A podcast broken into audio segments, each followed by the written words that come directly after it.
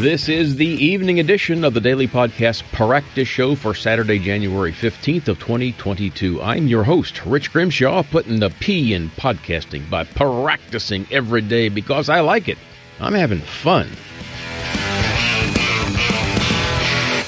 It's good to be here practicing my podcasting skills, and thank you for being here with me on my journey to complete 365 consecutive daily podcast episodes a journey I began 329 days ago on February 20th of 2021. You can find more of these episodes over at my website, dailypodcastpractice.com.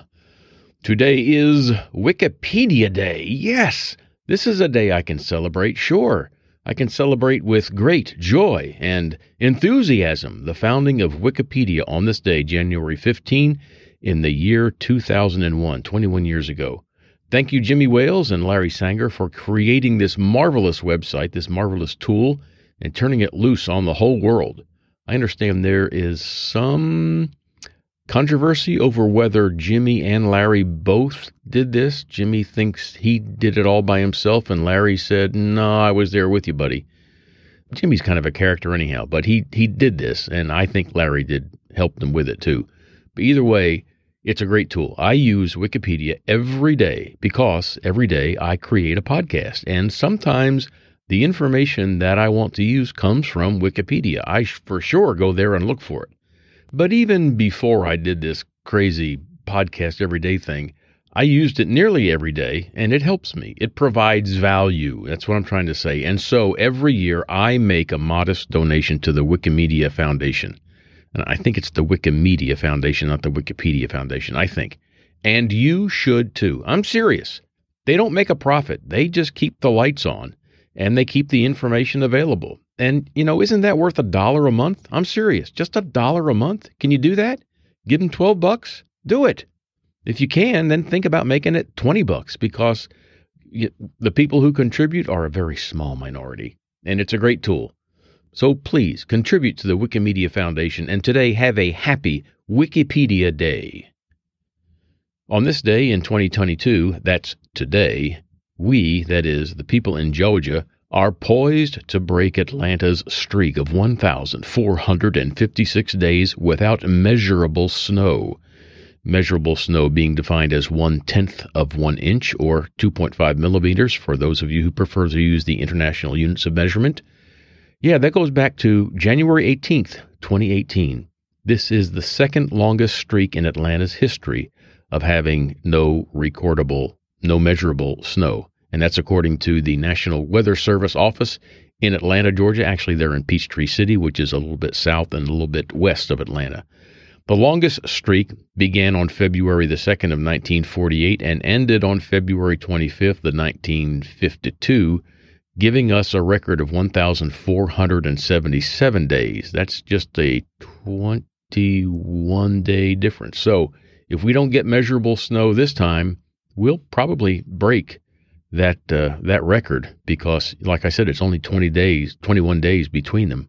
Although we do have a chance for more snowfall a week from now, so I went looking in the records and found that the most snowfall that Atlanta has gotten in one day was on January 23 of 1940 when they recorded 8.3 inches or 21 millimeters of snow. 21 millimeters? That's not right. 21 centimeters, maybe, I believe. I'll have to check that. And I don't think we'll get nearly that much of the of the white death, as my friend Simple Joe calls it.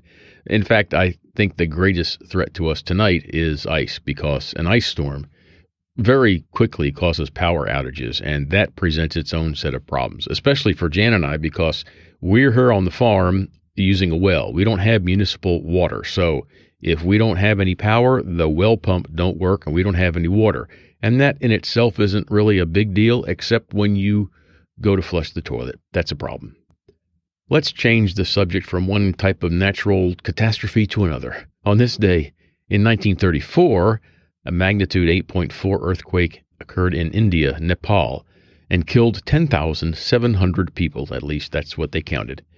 Then in 1933, a magnitude 7.5 earthquake occurred in northern Japan, but just took two lives. And last year, 2021, a magnitude 6.2 earthquake occurred in Indonesia's island of Solo, Sulawesi. Sulawesi, and it killed at least 42 people and injured and injured and injured hundreds of others. It's getting late. And today, the United States Geological Survey reported 13 earthquakes in the lower 48 states and Alaska. The largest was a magnitude 4.6 near Nikolsky, Alaska. And the most powerful seismic event today in the world was not an earthquake, but rather a volcanic eruption of magnitude 5.8 northwest of the island of Tonga over there by Fiji, and it triggered tsunami warnings for the west coast of the United States of America, all the way from Southern California up through Washington State and the coasts of Alaska. I haven't heard any reports of tsunamis occurring, although there are news reports I saw on tonight's news of uh, pretty severe wave activity in California. Let's look at a birthday today because it's a special day. Born on this day in 1929 in Atlanta, Georgia, the American clergyman, leader in the civil rights movement, and Nobel Peace Prize recipient, the Reverend Dr. Martin Luther King Jr. Here is one excerpt from his Wikipedia entry. By the way, don't forget to donate to the Wikimedia Foundation, okay? And I'm quoting now from the article. On April 13, 1944, in his junior year in high school, King gave his first public speech during an oratorical contest sponsored by the Improved Benevolent and Protective Order of Elks of the World down in Dublin, Georgia, and that's southeast of Atlanta, about a three hour drive from Atlanta today on interstate highways. So in 1944, maybe it was five hours on the U.S. highways.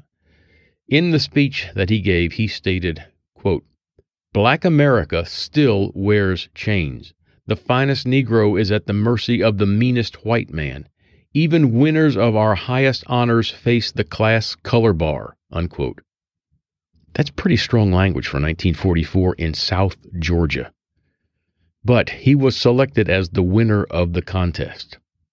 So then he had to go home. And on the ride home to Atlanta, which was by bus, he and his teacher were ordered by the driver, the bus driver, to stand so that white passengers could sit down.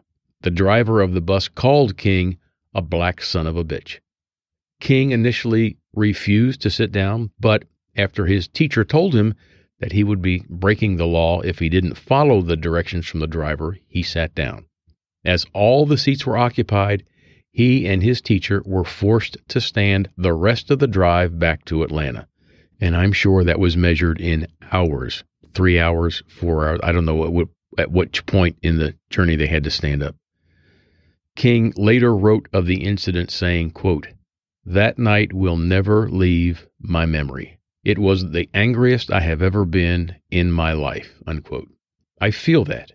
And it makes me angry too. But I mean, I will confess, if I was a passenger on that bus, I probably wouldn't have done a a darn thing about it. I just don't think I would have. Well, I I don't know. The younger me certainly wouldn't have done a thing about it. But if it was the today me, the 68 year old me on that bus, maybe. But I don't think so. And what does that say about me? So that is all for today. I have to think about that last story a lot. And I want to leave with this quote from the Reverend King. It's one that my friend Simple Joe started his podcast with today, and I find uh, very appropriate right now. The quote is The ultimate measure of a man is not where he stands in moments of comfort and convenience, but where he stands at times of challenge and controversy. Yeah. So I'm not sure what I would do today if I was one of the white passengers on that bus facing the challenge and the controversy that played out that day and I have to think on that. All right, that's it. Let's wrap it up and stick a fork in it because it's done. I'm Rich Grimshaw, and you are invited to join me again tomorrow. Thanks for listening.